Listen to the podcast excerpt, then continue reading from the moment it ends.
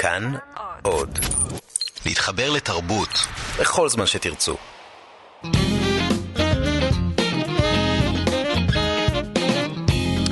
שלום לכם מאזינות ומאזיני כאן תרבות, היום אנחנו עם תוכנית ראשונה של מה שקורה, תוכנית הספרים אה, על ספרים שקוראים ועל ספרים שכדאי לקרוא, וכל מה שקורה בה' ובאלף בעולם הספרות, בכל תוכנית אה, נדבר על ספרים חדשים שרואים אור בישראל ובעולם, על ספרים שנמצאים כעת ברשימות רבי המכר ועל ספרים טובים ומומלצים לקריאה בסוף השבוע.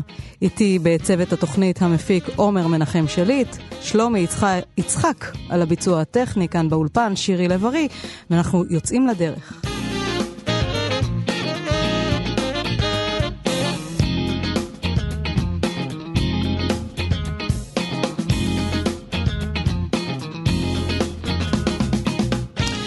אין לך אדם שאין לו ספר, העניין הוא רק להתאים את הספר הנכון לאדם הנכון ברגע הנכון. הספר פרנסוס על גלגלים של כריסטופר מורלי האמריקני תיאר קרון ספרים נודד ברחבי אמריקה וזוג אנשים, איש ואישה, שמוכרים ספרים לכל תושבי העיירות הקטנות. אלה שהם מרוחקים בדרך כלל ממרכז הערים הגדולות, אלה שחיים חיי כפר, צנועים, ולא ממהרים להוציא את כספם דווקא על ספרים.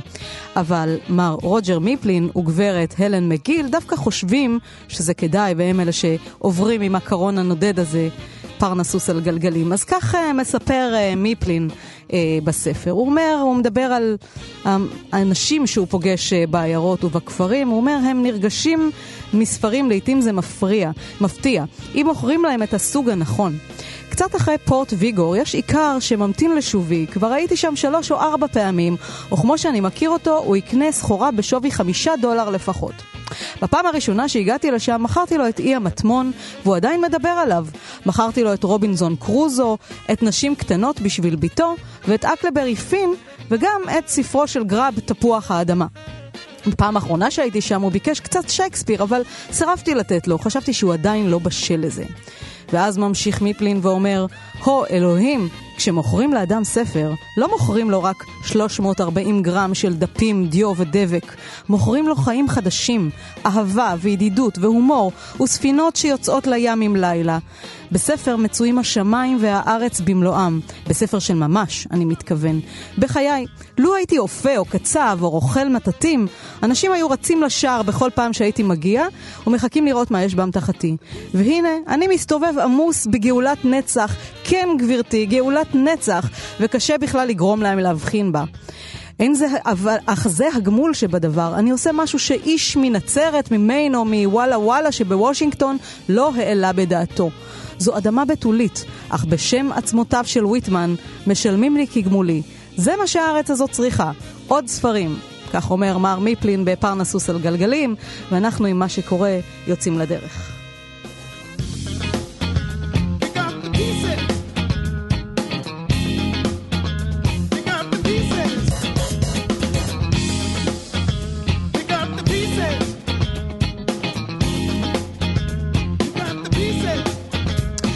אז אה, לפני שממש נתחיל, נדבר על אה, מצעד הספרים השבועי ועל רשימות רבי המכר של הרשתות הגדולות. אה, אז השבוע ברשימה של סטימצקי בספרי הפרוזה נמצאים אדל של יוכי ברנדס, לבד בפריז ועוד סיפורים של ג'וג'ו מויס, שלוש של דרור משעני שאנחנו עוד רגע קט נדבר איתו. חנות הספרים של שבורי הלב של אה, רוברט הילמן והראיון האחרון של אשכול נבו. זה בחמישייה הפותחת של אה, ספרי הפרוזה וגם המנהרה של א' ב' יהושע עדיין אה, ברשימה הזאת במקום העשירי. בתחום ספרי העיון נמצאת מישל אובמה עם הסיפור שלי, ואחר כך ספרו של דן אריאלי, שווה לך ההיגיון הסמוי שעומד בבסיס המוטיבציה, וגם הספר של אילי עופרן, תורה של הנפש. אה, ברשימת רבי המכר של צומת ספרים, מבחינת הספרים, אה, ספרי הפרוזה, אז שוב, אדל של יוכי ברנדס ודרור משעני שלוש, יש ספר של uh, ג'ון ורדון, White River בוערת, שוב הרעיון האחרון של אשכול נבו, וגם ספר חדש שנכנס לרש... לרשימה והוא מעניין. למדי קשורה בנפשו, כך הוא נקרא, של ליאור אנגלמן שהוא רב, uh, רב דתי לאומי, ראש ישיבת בית המדרש הקהילתי בכפר סבא. ליאור אנגלמן uh, כתב סיפורים, פרסם את הרומן לא מפסיקים אהבה באמצע ב-2014, וכעת הרומן החדש הזה קשורה בנפשו שנכנס לרשימת רבי המכר של uh, צומת ספרים. זה רומן שמספר על שתי משפחות, אחת חילונית ממרכז הארץ, השנייה משפחה דתית מעבר לקו הירוק, וביניהן מחברת טרגדיה אחת, אז זה ספר של ליאור אנגלמן. ובתחום ספרי העיון אה, בצומת ספרים, 21 מחשבות על המאה ה-21 של יובל נוח הררי כמובן, ושוב אה, דן אריאלי, ועוד קצת ספרים של אה, יובל אה, נוח הררי, וגם הערות שוליים מרתקות מן ההיסטוריה של ג'יימס אה, מילטון.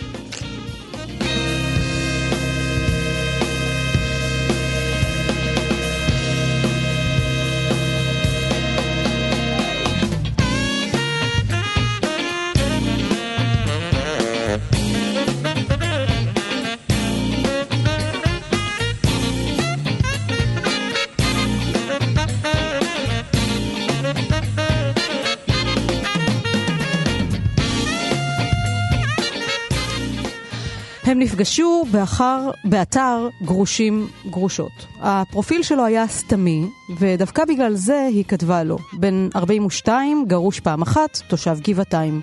בלי מוכן לטרוף את החיים, או בתהליך של חיפוש ורוצה לגלות את עצמי איתך. שני ילדים, מטר שבעים ושבע, השכלה אקדמאית, עצמאי, במצב כלכלי טוב, ממוצא אשכנזי. דעה פוליטית אין.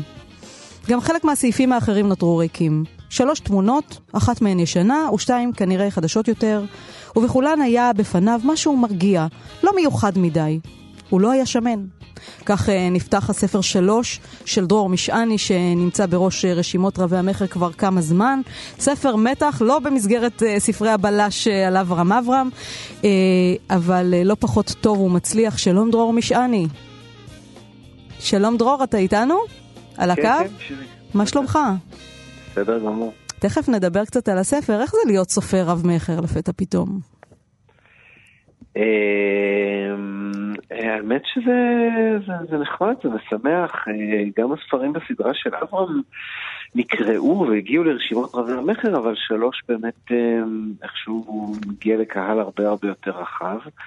ואני כל הזמן אה, מקבל תגובות לספר, גם מאנשים שלא קראו את הספרים הקודמים, וזה נורא נורא משמח. איך אתה מסביר את uh, סוד ההצלחה של הספר הזה, שככה פרץ באמת... Uh... זה אולי לא מפתיע, זה, זה, זה, זה ספר שאתה אומר, גם הקודמים כבר אה, נמכרו היטב, אבל זה, יש בו משהו שאני חושבת שמדבר על אה, לבבות של אנשים, אז מעניין אותי לדעת מה אתה חושב. נכון, אה, אני חושב ש...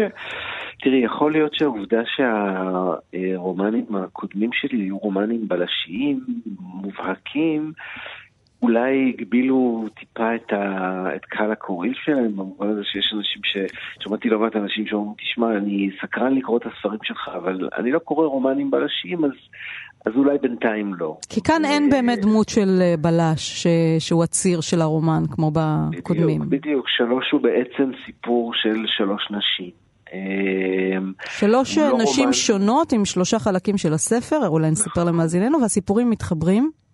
הגיבורה הראשונה שמה אורנה, היא מורה בתיכון, גרושה טריה שבן זוגה עזב אותה ואת הבן שלהם, היא מגדלת לבד את בנם הרגיש, המתבודד, ונותנת שיעורים פרטיים כדי להשיג עוד כסף, ומנסה את מזלה בעולם הדייטים, כך התחלנו הרי את השיחה שלנו. גיבורת החלק השני של הספר היא אמיליה, שהיא מהגרת עבודה מלטביה, אישה זרה וענייה, והיא מטפלת סיעודית בקשישים. בחלק השלישי יש דמות נשית שהיא חזקה ועצמאית יותר משתי אחרות, אבל אולי לא נגלה את כל הפרטים. כן, בדיוק, אז, אז כמו שתיארת את זה, זה, זה מדובר בסיפור של שלוש נשים, מדובר ברומן שלא בנוי אה, כרומן בלשי, ויש בו אמנם יסודות של סיפור מתח, ובאיזשהו שלב גם הוא כן הופך לספר שיש בו חקירה בלשית, אבל הוא לא, הוא לא כתוב ככה, ובמובן הזה אולי ירד איזה מחסום אה, נפשי שהקשה על קוראים וקוראות להגיע לספרים הקודמים, ו... ואני חושב שברגע שהם נכנסים אולי בלי דעה קדומה לתוך הספר, אז uh, הם כבר מתמסרים אליו, וגם כשהוא נעשה בלשי יותר, uh, אפשר להמשיך לקרוא אותו בלי התנגדות. אז זהו, הוא מתחיל בתיאור אה, לכאורה פשוט, שפה יבשה, אה, אני קוראת לזה פשטות מסוגננת, כן? ללא פתוס, על אנשים רגילים. הרי החיים של אורנה, כמו שתיארנו אותם קודם, הם חיים רגילים, שגרתיים, והיא מתחילה לצאת עם בחור שקוראים לו גיל, והאימה נכנסת לאט לאט. אתה קודם גורם לנו להכיר את שלוש הנשים האלה, ולאט לאט הסיפור הזה הופך לדרמטי. כן. נכון, זה, זה, זה סיפור שהדרמה, או הדרמה שבתוכו, המתח שלו לא נובע מאיזה אירוע אה, מחולל, נורא נורא דרמ, דרמטי שקורה בחוץ, ואנחנו לפעמים רגילים לאיזה, לא יודע, איזה, איזה פיגוע, או איזה שוד, או איזה משהו כזה, זה... המתח נובע מהחיים, מהחיים היומיומיים ומאיך שהם...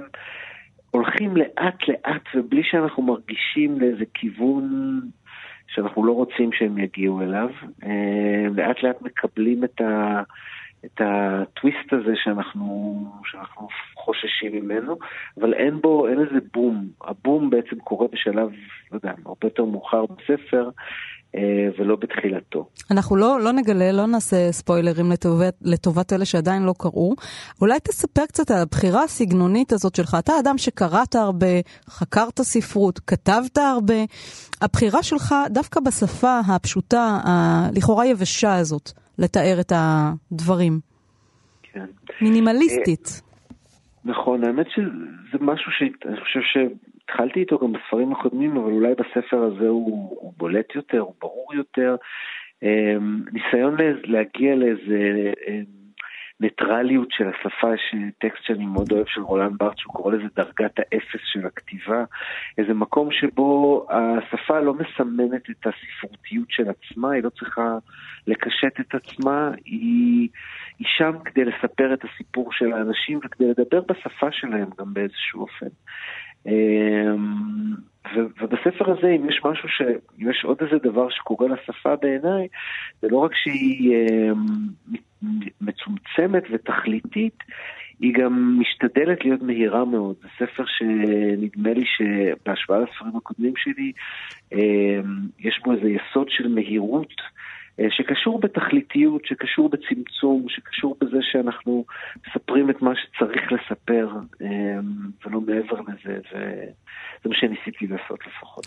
אז הבחירה הסגנונית הזאת בשפה התכליתית והתמציתית, אני חושבת שהיא גם מתחברת עם, ה, עם התוכן, עם הרוח של הדברים, כי אתה מתאר שם נשים באמצע החיים, נשים עובדות, נשים שעסוקות בפרנסה, במאבקים הקיומיים הכי הכי רגילים, הכי שגרתיים, אה, ו... ודווקא לתוך הרגילות הזאת אתה מכניס את הסיטואציה הלא שגרתית, נגיד ככה. אז יכול להיות שהכתיבה היא בעצם חלק מהעולם הרוחני הזה של אנשים. כן.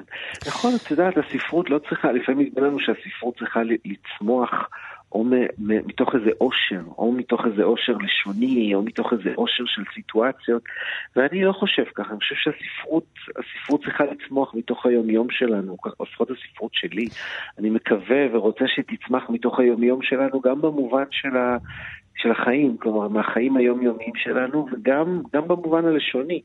כן. אמ, אני רוצה שהספרות שאני כותב, הספרות שאני קורא, תהיה הכי קרובה ללשון. שאני מדבר ואני שומע, אולי רק יותר מדויקת. איך נולד הספר הזה? מי הן שלוש הנשים הללו? ולמה אה, גיבורות נשים? הספר נולד, באמת, נולד קודם המבנה, נולד רעיון לכתוב ספר על שלוש נשים עם שלושה תהליכי קריאה שונים. מי שקרא את הספר או מי שיקרא אותו יודע שבעצם אתה קורא את הסיפור, אתה נכנס, לסיפור הראשון אתה נכנס בלי שום ידיעה לגבי מה הוא הולך להיות ומה הולך לקרות פה. אין לך שום ציפיות מוקדמות והוא מוביל אותך לאיזה מקום מפתיע. Uh, בסיפור השני, מכיוון שכבר קראת את הראשון, יש לך כבר ציפיות מסוימות ואתה שואל את עצמך האם הוא הולך לאותו מקום, ואולי מקווה שלא. אה, ובסיפור השלישי נדמה לך שוב שאתה הולך לדעת מה, איפה הוא הולך להיגמר לאור שני הסיפורים הראשונים שקראת, אה, ואז אני מקווה שהוא מפתיע אותך אה, בסוף שלו. ומי הן הנשים לא... הללו? מי הם אנשים, הם, בהרבה מובנים הם, הם גם אני, אה, וגם אנשים שנמצאות מסביבי, וגם נשים שקראתי עליהן, וגם נשים שראיתי, אה, אבל כן, אבל גם אני, את יודעת, כל אחת מהן. דרור, אה, פתחנו את השיחה באיך זה להיות אה, סופר אה, רב-מכר, ומעניין אותי לדעת מה אתה חושב על הקונספט הזה של רב-מכר. עד כמה זה מעיד על איכות הספר, או, או אולי דווקא להפך, זה קצת מלחיץ סופר עם שאיפות ספרותיות להיות ברשימה הזאת של רבי-מכר. אתה יודע, כולנו זוכרים את המקרה של ג'ונתן פרנזן ב-2001, כשאופרה ווינפרי, מועדון הספר שלה, שהרי מקפיץ מכירות של ספר במאות אלפי עותקים, בחרה בתקשורת, התיקונים שלו להיכנס למועדון הספר, הוא ככה החמיץ פנים ובסוף אה, הרעיון איתה בוטל. כי זה נראה לו משהו נורא נורא מסחרי ואולי אפילו ירוד להיות במועדון הזה. אבל רשימות רבי המכר אה, בישראל הן אולי טיפה שונות, כי אה, באופן מסורתי גם ספרים איכותיים נכנסים, איכותיים ספרותית, כן? נכנסים לתוכן. נכון. אה, אני חושב שבעצם העובדה שספר נמצא ברשימת רבי המכר או לא נמצא ברשימת רבי המכר, אין כדי להעיד על זה שהוא טוב או רע, אתה יודע, אה, באמת לשני הכיוונים. אה, אני כן מכיר סופרים שהעובדה שהם לא נמצאים ברשימת רבי המכר מעידה לדעתם על זה שהספרים שלהם יותר טובים. אני לא בטוח שזה ככה, אבל אני גם לא בטוח שזה הפוך. אני חושב, אני לא רוצה לחשוד מראש בטעם של הקהל, שאם הקהל אוהב משהו, זה אומר שהוא, שהוא לא טוב. מצד שני, אני גם לא מוכן להניח מראש שהקהל לא אוהב משהו, זה הוא טוב. אנחנו כן רואים ברשימות שלנו, אה, ברשימות בארץ, ספרים נפלאים. אני, נדמה לי ברשימה בשבוע שעבר, כשהסתכלתי עליה, זה ספר, הספר שלי היה שם אה, עם, עם ספר של רוברטו בולניו, אה, ועם ספר של אה, א' ב' יהושע, ושני ספרים שבמקרה יצא לי לקרוא, והם ספרים נהדרים. אז אתה בחברה טובה. שנמצאים, בדיוק, והעובדה שהם נמצאים ברשימות אה, לא אומרת שהם לא כאלה. אה, מצד שני, יש הרבה הרבה מאוד ספרים שיצאו בזמן האחרון, ואני מניח שלא ייכנסו לרשימות, והם ספרים נפלאים. אז מבחינתך, דווקא כקורא, נגיד, זה כיף לקרוא ספרים שכולם עכשיו קוראים, או שאתה מחכה שהגל הזה יעבור ואחר כך אה, קורא לאיתך מה שדווקא לא מדברים עליו באותו רגע? שאלה טובה, הרבה מאוד פעמים העובדה שכולם קוראים משהו מגר, מגרה אותי כן לפתוח את הספר הזה, כי אני רוצה לדעת, לא כי הוא מסקרן אותי כשלעצמו, אלא כי אני רוצה לדעת למה כולם מדברים על הספר הזה? זה קרה לי, זה קרה לי, אני זוכר כמה פעמים, נגיד עם הנעריים קעקוע דרקון, אמ, שקניתי אותו בגלל שכולם דיברו עליו, וזה קרה לי גם, אמ, אני חושב שזה קרה לי גם עם אלנה פרנטה. שכולם מדברים ואז עושה חשק כן, להבין במה מדובר. כי כולם מסביבך קוראים וכולם מסביבך נורא אוהבים, או גם אם, לא, גם אם לא כולם אוהבים, ויש כאלה שאומרים, לא, אני דווקא לא אהבתי, אז באיזשהו אופן זה, זה מעורר איזה, אתה רוצה, אתה רוצה להשתתף בשיחה הזאת, אה, גם אם אתה מנהל אותה בינך לבינך, אתה רוצה לדעת. כן. זהו, אז אתה הזכרת עכשיו את פרנטה וגם הזכרת קודם את החברה הטובה שאתה נמצא בה עם אה, א' ב' יהושע ובולניו מהצד השני. אמ, כבר מזמן אין את ההבחנה הזו בין, אה, בתוך הרשימות האלה בין ספרות אה, אליטיסטית, ספרות יפה, לבין ספרות פופולרית קלה יותר. זאת אומרת, יש את ה... משני הסוגים בתוך, בתוך הרשימות. כן, והאמת שזה נראה לי בסדר, את יודעת, יש את כל הסוגים גם ב, על, על המדפים. אה, יצא לי, בגלל שהספר, בגלל ששלוש יצא עכשיו, אז יצא לי להיות לא מעט בחנויות ספרים. ואת יודעת, יושבים שם אחד ליד השני אה, רומן של בולניו, והתרגום החדש של הסוסה למנדלה מוכר ספרים. אה, וליד זה רומנים אירוטיים, ואני חי עם זה לגמרי בשלום. כל זמן שקיימים גם הסוסה למנדלה ו... ורוברטו בולניו, ואלנה פרנטה, ווירג'יניה וולף, ו... וליד זה גם, לא יודע, רומנים אירוטיים וספרות פחות, אולי פחות גבוהה. אני, אני חי עם זה לגמרי בשלום, אני גם... אני אוהב את זה שאנחנו, שכל אחד מאיתנו יכול לבחור לעצמו מה הספרות הגבוהה שלו ומה הספרות הנמוכה שלו. לדעתי, לי באופן אישי יש הגדרות קצת אחרות למה גבוה ומה נמוך. יש דברים ש... יש ספרים שאני מאוד אוהב ובעיניי הם מאוד מאוד גבוה ואחרים אולי הם כמו... מה למשל, תן דוגמה? יותר. אין לי, אני לא מכריע מראש לפי ז'אנרים. כלומר, אמ, אנאיס נין כתבה ספרות אירוטית, היא יכולה להיות אה, ספרות מאוד גבוהה. אמ, יש, אני כמובן חושב שחלק גדול ממחברי הרומנים הבלשיים מחבר, הם סופרים שכתבו רומנים גבוהים מאוד, אם אנחנו רוצים להשתמש בגבוה ובנמוך. ומצד שני, יודעת, יש הרבה מאוד רומנים קנונים שכשקראתי אותם אה, באמת גרמו לי להרים גבה ולא לגמרי הבנתי למה הם נחשבים ספרות יפה. אז את יודעת. אז יש ויש, ויש את כל אבות המזון. אנחנו יכולים לבחור את הגבוה והנמוך שלנו. דרור משעני, שלוש, רומן uh, מתח, תודה רבה לך. תודה רבה, שני. להתראות. ביי.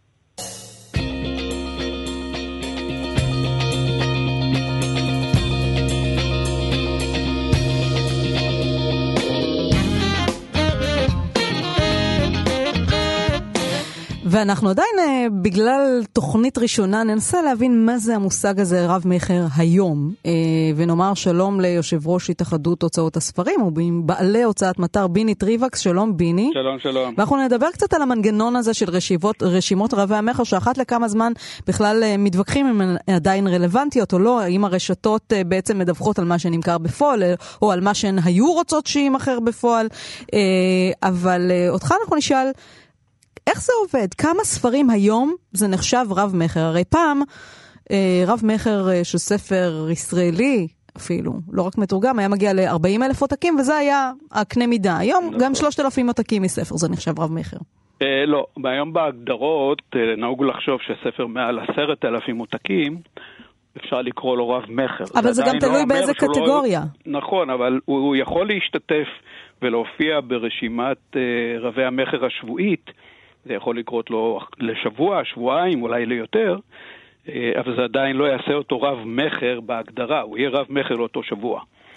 אז איך אתה מגדיר הגדר... אה, רב-מכר מבחינה מספרית? אנחנו חושבים שמעל עשרת אלפים עותקים, זה אה, אפשר להיקרא רב-מכר. בהתאחדות, ספר שמוכר 20 אלף עותקים, הוא נקרא ספר זהב, ואתה מקבל תעודה בהנחה שאתה מוכיח מרואי החשבון שאכן אלו המספרים.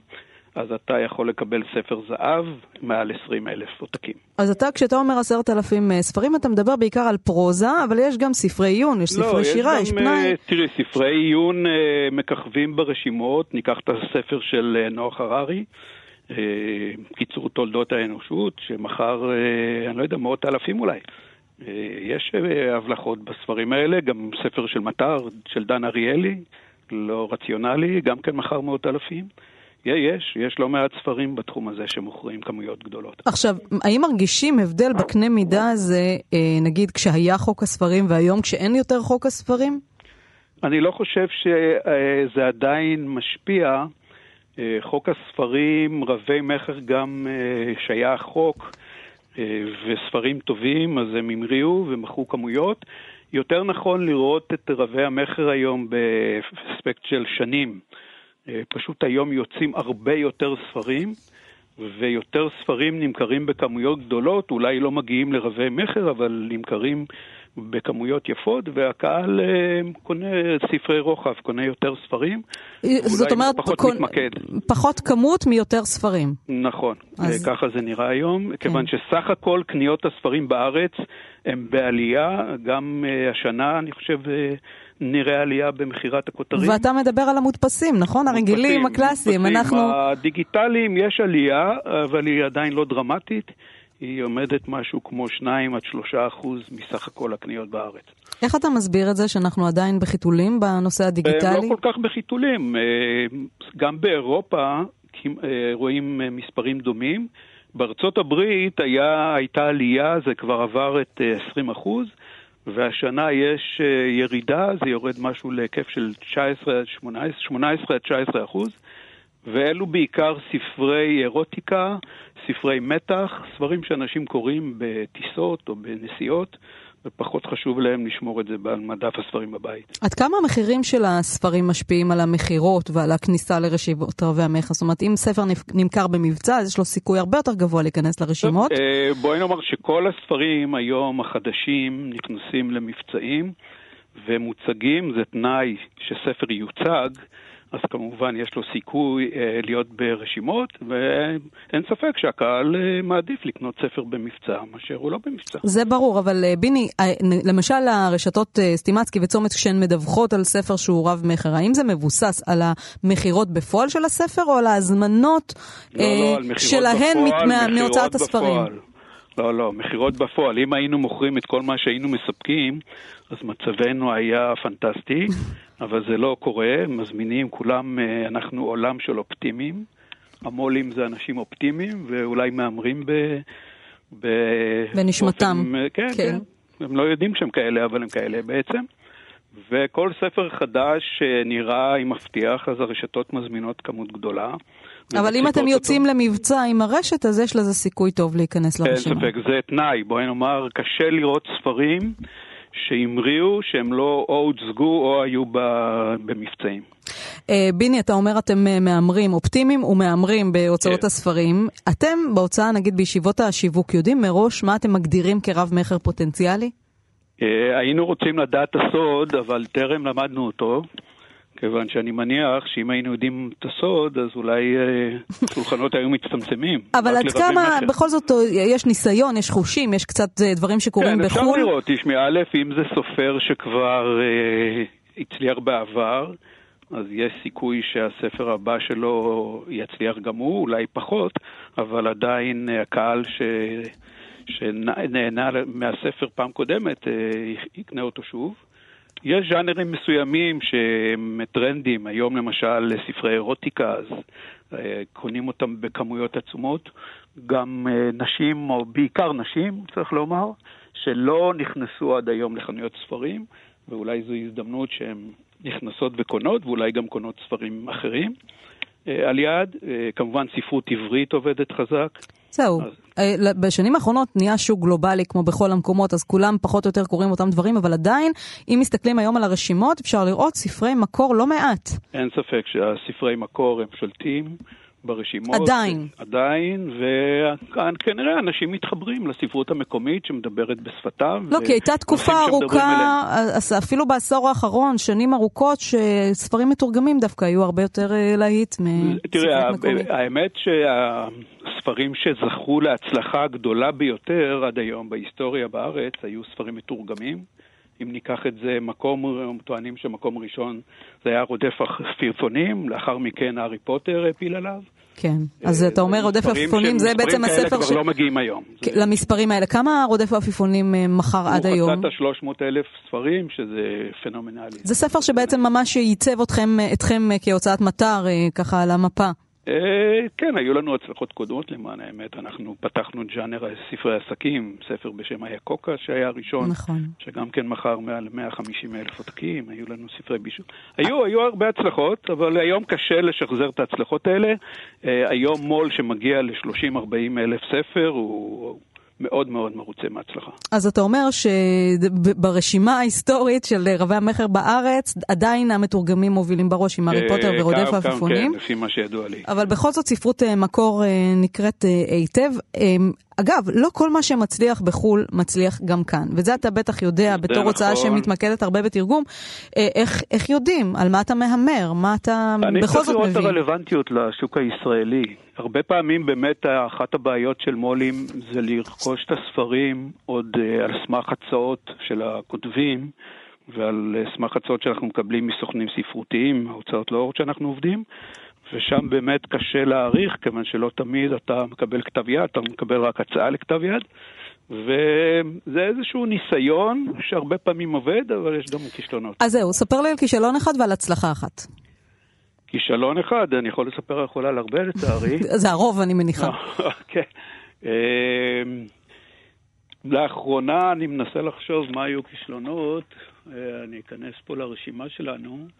אבל יש הרבה, תשמעי, היה ספר של uh, מאושרים לתמיד, שהיה הצלחה היסטרית, ופה בארץ הוא לא תפס, למרות שספרים אחרים של דוקטור דן טל בן שחר שלנו, בנושא העושר, הצליחו מאוד מאוד ומכרו כמויות גדולות מאוד. Uh, יש נושאים שאתה חושב שאתה תצליח על סמך הצלחות של ספרים אחרים, והם פחות מדברים, בעיקר אם הם נכתבו על ידי אה, כותבים שידועים בארץ אה, כתיבתם, זאת אומרת בארצות הברית, או יכול להיות איזה מנחה טלוויזיה ידוע, או איזה אושייה אחרת, ופה בארץ הוא פחות ידוע ויש לזה השלכות אה, כן. ניכרות על ההצלחה. נו, ודוגמה הפוכה על משהו שלא ציפיתם שיצליח ופתאום תפס, חוץ מרודף עפיפונים כמובן. וואו, זה אני לא יכול לתת לך, אני לא חושב שיש דוגמאות כאלה. אני חושב שזה, אתה יכול לראות הגבלה, אם הוא הצליח בארץ מוצאו, הוא יצליח פה, אבל זה לא תנאי הכרחי. בקיצור, אתם תמיד מצפים שהוא יצליח, ולפעמים מתאכזבים ולפעמים אה, כן, שמחים. כן, נאמר, נהוג לחשוב שאחת לעשרה ספרים, כן. אתה מצליח באופן חריג. הרבה ספרים מחזירים את עצמם, אבל uh, הצלחה אמיתית, אחד לעשרה ספרים, אז uh, נחשב מו"ל... Uh, שפחות או יותר יודע מה שהוא עושה. ביני טריבקס, יושב ראש התאחדות הוצאות הספרים. אני מודה, תודה רבה. ושתקראי לאנשים ללכת לחנויות ספרים, כן, לחנות ספרים. קריאה מהנה. תודה רבה. להתראות. ביי ביי. וגם בספריות הציבוריות, לא רק בחנויות הספרים. הניו יורק טיימס אה, מפרסמים את רשימת עשרת הספרים הטובים לשנת 2018, ואנחנו נאמר שלום לסופרת ולעורכת שרי שביט. שלום שרי. אהלן שירי, מה נשמע? מצוין. על פניו נראה שהרשימה הזאת היא מאוד תקינה פוליטית. יש בה גם שחורים וגם ילדים, כלומר אינדיאנים, וגם הומואים וגם נשים.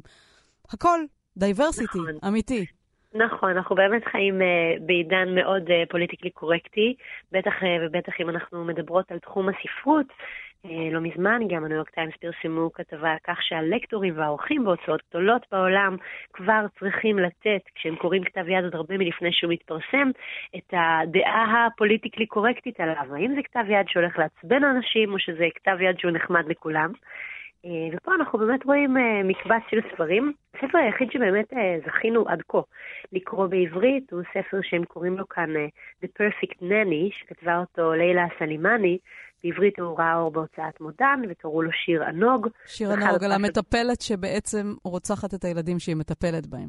נכון, הנה עשינו ספוילר לכל מי שאי פעם ירצה לקרוא את הספר הזה. יפהפה ומזעזע. כן. מזעזע, אך מדהים באיך שהוא כתוב. היא, נעה, הסופרת הזאת, בין uh, להיות uh, נטלי גינסבורג של זמננו לבין להביא ראייה פסימית וקשה על העידן שבו אנחנו חיים, והיא באמת מדברת, כמו שאת אומרת, על הנושא המעמדי. כלומר, אותה מטפלת רוצחת היא גם לא במעמד, במוצא ובצבע של הזוג ששוכר אותה לטפל בילדים. אבל, אה, אבל פרט לספר הזה, אנחנו רואות כאן ספרים שעוד לא זכינו לקרוא. ממואר למשל, ספרי non-fiction שבארץ הם אה, פחות פופולריים אה, בתחום התרגום. ויש כאן שני ספרים שאת האמת קראתי. נו, בגלל נשמע. שאני עורכת בהוצאת מטר, אז אנחנו זוכים לקרוא הרבה מכתבי היד, שוב, לפני שהם מתפרסמים בארצות הברית. ואחד מהם הוא באמת הספר ש, שהזכרת אותו בהקשר של הילידים, האינדיאנים, קוראים לו There There. זה ספר ש, של סופר ביכורים, קודם כל, שהוא כותב באמת על החברה האמריקאית עוד לפני שהיא אה, הייתה כפי שאנחנו מכירים אותה היום. מה קורה כשקבוצה של Native uh, Americans, של uh, אינדיאנים, מתגוררת באוקלנד, קליפורניה, בפרבר מאוד מאוד אמריקאי ומאוד סגור מבחינה חברתית, uh, משווים אותו לפוקנר ומשווים אותו לכל מיני סופרים אמריקאים מאוד מאוד גדולים. הספר הזה היה ברשימות רבי המכר של ניו יורק טיימס הרבה זמן.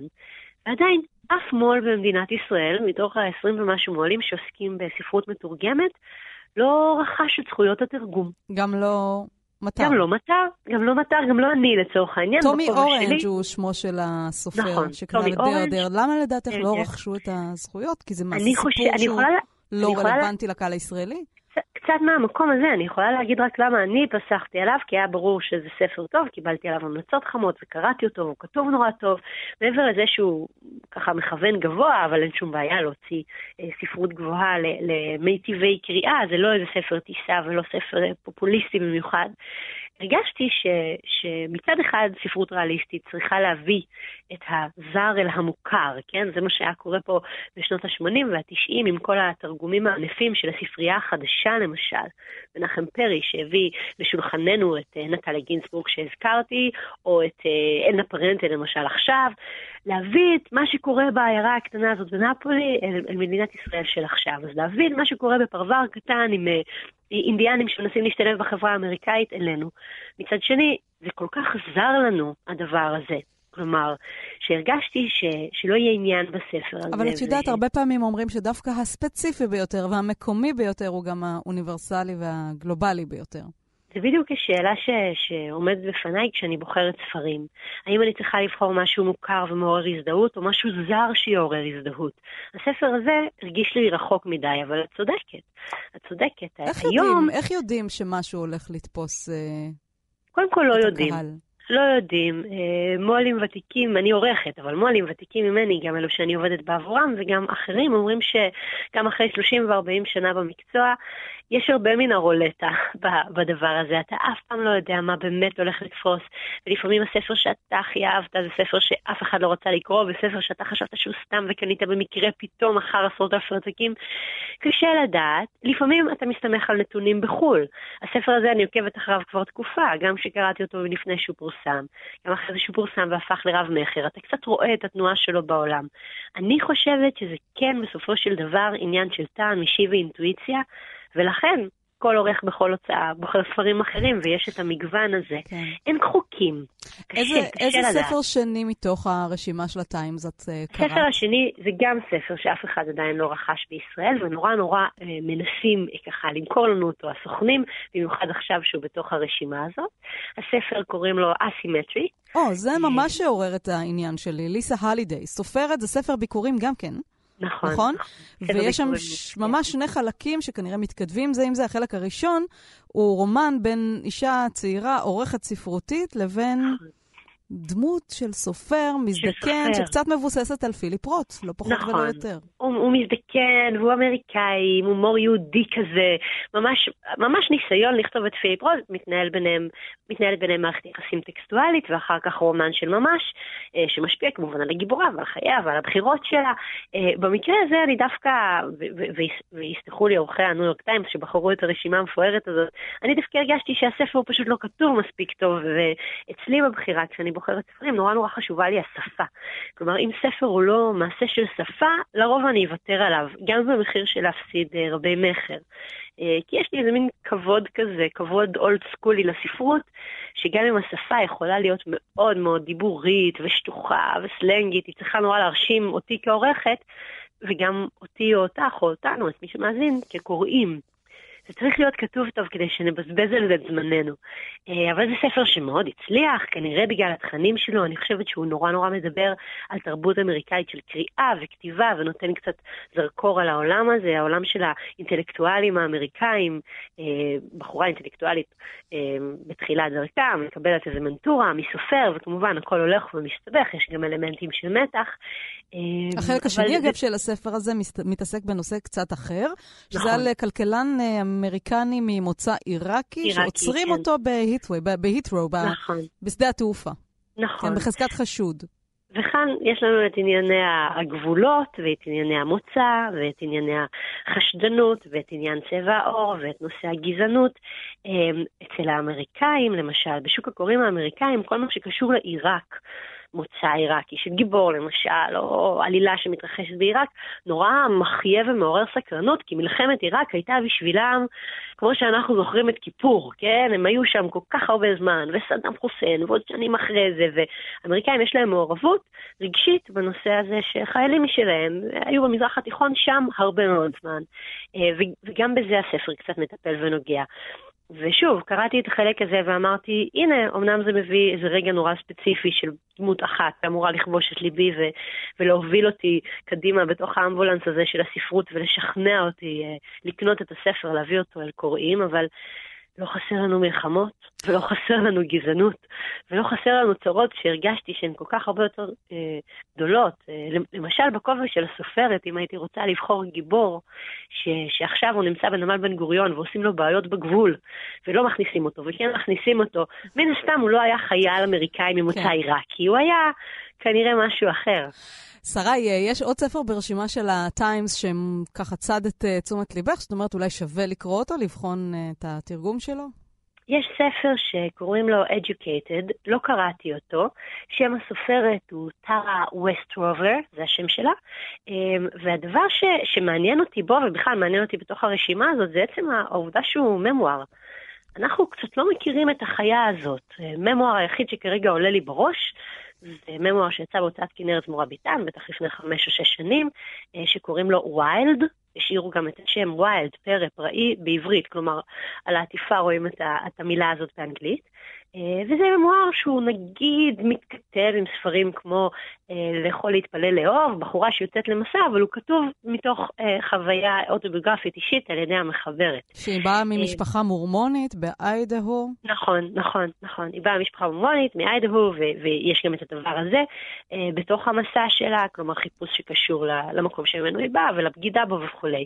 אבל אם נסתכל רגע על הז'אנר, על לכתוב את מה שקרה לי ולארוז את זה בממואר אמיתי, תמיד נעדיף כקהל קוראים ישראלי את ה auto-fiction, את ה-based on a real story, כלומר זה מבוסס על סיפור אמיתי, אבל זה לא אחד לאחד מה שקרה. זאת אומרת, אנחנו צריכים מינונים גבוהים יותר של בדיה, זה מה שאת אומרת. כן, ככה אני חווה את הקריאה, וגם זה חינוך הקריאה שלנו. תחשבי על הספרים שגדלנו עליהם, על הספרים שקראנו בשנים המכוננות של הקריאה שלנו. נגיד גיל 15 עד גיל 35, אני ככה שמה איזה טווח כזה רציני של שנים. כמה ממוארים כבר קראת? אולי מאוד. של ניצולי שואה. מעט ממוארים, מעט מסות, זה ז'אנרים שמגיעים אליהם בדיוק. בעצם בשלבים יותר אה, בוגרים של הקריאה שלנו. אם בכלל, אם בכלל, בארצות הברית זה הז'אנרים למשל הכי נמכרים, מספרית. אני מסכימה איתך, אבל שיש פנינים בתוך הקטגוריות האלה של אה, ממוארים אה, נכון. ומסות ספרותיות. וזוהי רשימת הניו יורק טיימס אה, לשנת 2018, עשרת הספרים הטובים ביותר. אז שרי שביט, את עורכת אה, בהוצאת מטר, לא מצאת משהו אה, מסוים לתרגם מתוכה, אבל אני מקווה שבכל זאת חלק ממנה יעברו אל העברית בקרוב. תודה רבה, שרי. תודה, להתראות. להתראות.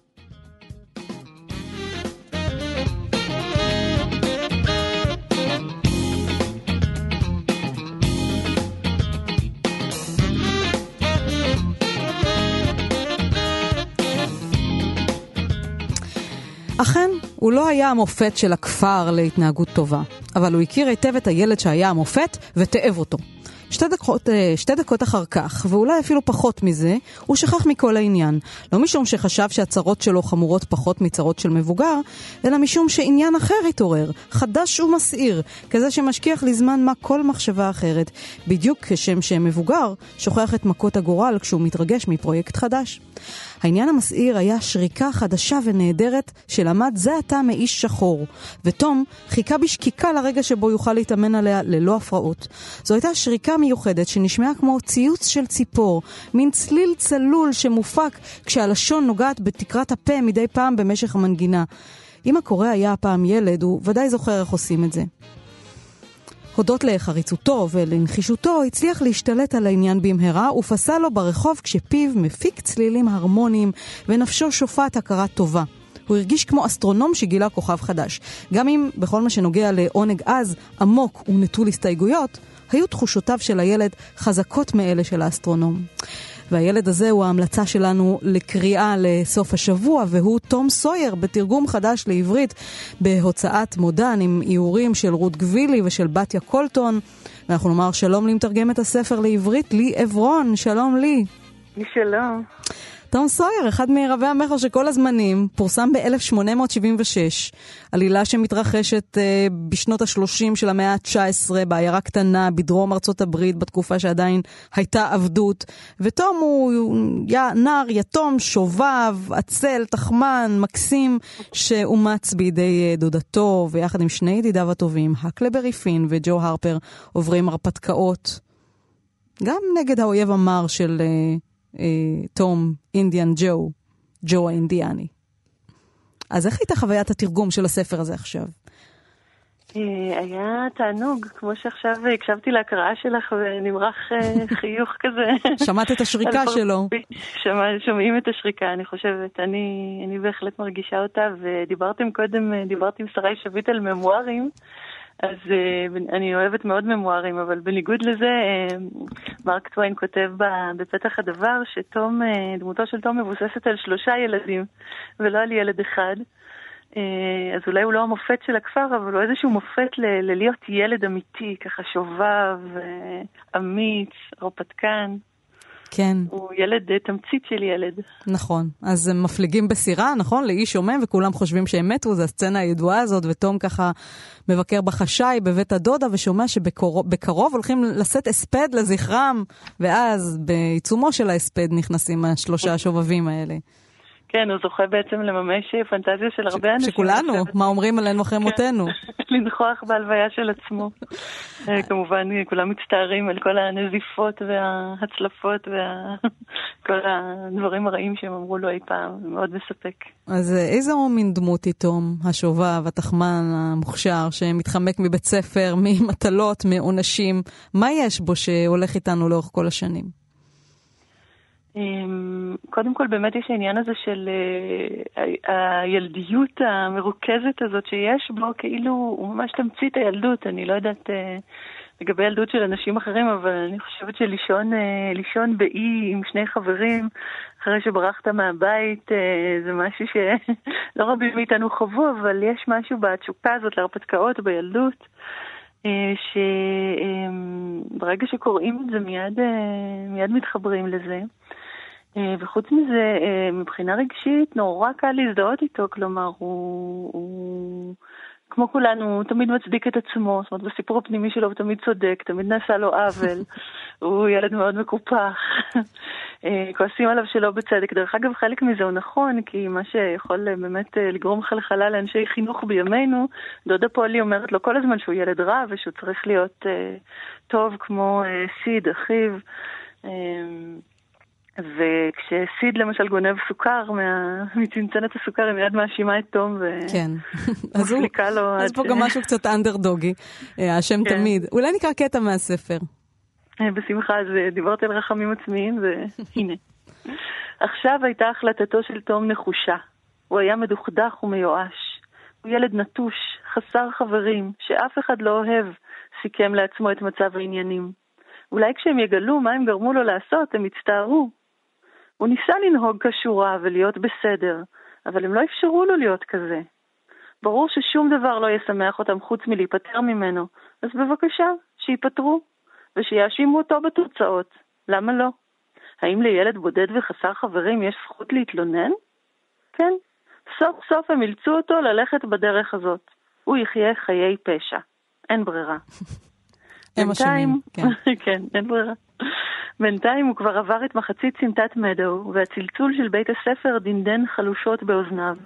הוא התייפח למחשבה שלעולם, לעולם לא ישמע את הצליל המוכר הזה שוב. היה לו קשה מאוד להשלים עם הדבר, אבל לא הייתה לו ברירה. הוא סולק אל העולם הקר שבחוץ, ועליו להיכנע. אבל הוא סולח להם.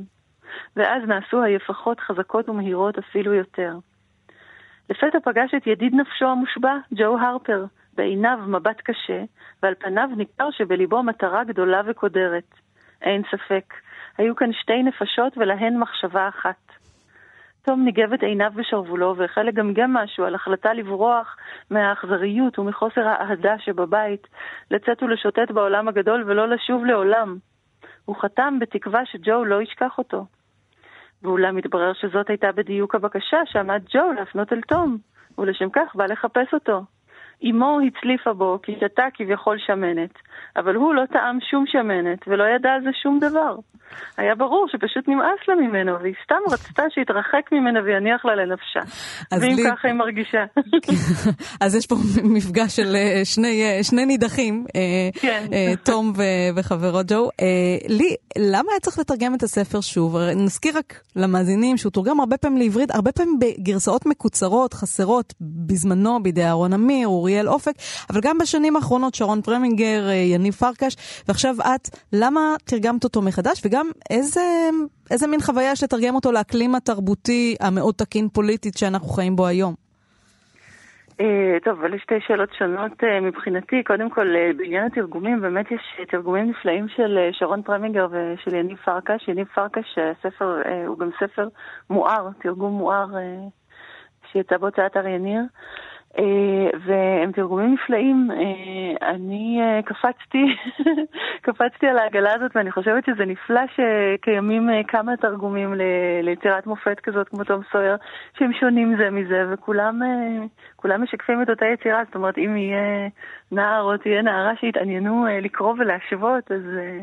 בעיניי כן. זה אושר גדול. אז איך באמת uh, התמודדת עם כל מיני, גם ביטויים וגם שמות מהדרום של ארצות הברית, שהרבה פעמים קשה לתרגם את זה לעברית, נגיד ה-Indian Joe, שזה ה-Indian נכון. Joe. איך. מתמודדים עם כל מיני uh, מושגים מהעולם הזה של הדרום? נכון, אז באמת בקטע שקראת בהתחלה היה אה, איש שחור, אה, אני לא יודעת אם שמת לב, אבל אה, יש גם כושים בת, בתרגום הזה, כי אין ברירה, כי זה מה שהם אומרים. למשל, כשאקל בריפין מבקש מתום שלא יגלה לאף אחד שלפעמים הוא אוכל עם, אה, עם הכושי של, אה, אה, של ג'ו הרפר. אז הוא אומר, יש אנשים, דברים שבן אדם עושה כשהוא מאוד רעב, שהוא לא היה עושה במצב רגיל. אז, אז מה עושים עם זה באמת היום? אז מה שעושים עם זה, בעיניי זה שכותבים אחרי דבר, כי הרי אי אפשר לצנזר את הטקסט וזה גם אה, יגרע משהו ממה שמופיע בו, ולשמחתי אה, קיבלתי את הבמה לכתוב אחרי דבר. ובאמת לציין את כל הדברים שכקוראת בת זמננו אני מרגישה איתם אה, לא בנוח, שזה מתחיל בעניין של העונשים והמכות שדיברנו עליהם כבר, של דודה פולי, שהיא דמות אה, מקסימה וטובת לב, היא ממש לא איזה הורה מתעלל. בטוחה שהיא צריכה להרביץ לתום, זה חלק מהתפקיד שלה. אמ, וג'ו אינדיאני מוצג כדמות דמונית לחלוטין, וזה קשור אה, לחלוטין למוצא שלו, כן. כלומר מרק טוויין לא חושש אה, לקשר, אה, וגם לצחוק, ללעוג לאנשים רכי הלבב שרוצים לתת לו חנינה. כן. אז את אומרת, אפשר לתרגם את זה, אבל להוסיף אחרי דבר, כמה הערות לקוראים בני זמננו. כן, אני חושבת שיש בזה ערך, גם יש ערך בלחשוב על הדברים האלה, לדעת איך, אה, איך הדברים האלה היו, לא להעלים אותם. כן. אבל כן לדון בהם. הרפתקאותיו של תום סויר, תרגום חדש לעברית. לי עברון, תודה רבה לך. תודה.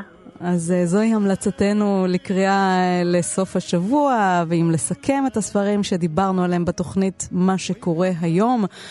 שלוש של דרור משעני, וגם רשימת המומלצים של הניו יורק טיימס ל-2018, וכאמור, לסיום, תום סויר בהוצאת מודן בתרגום חדש לעברית. אנחנו נסיים עם מון ריבר.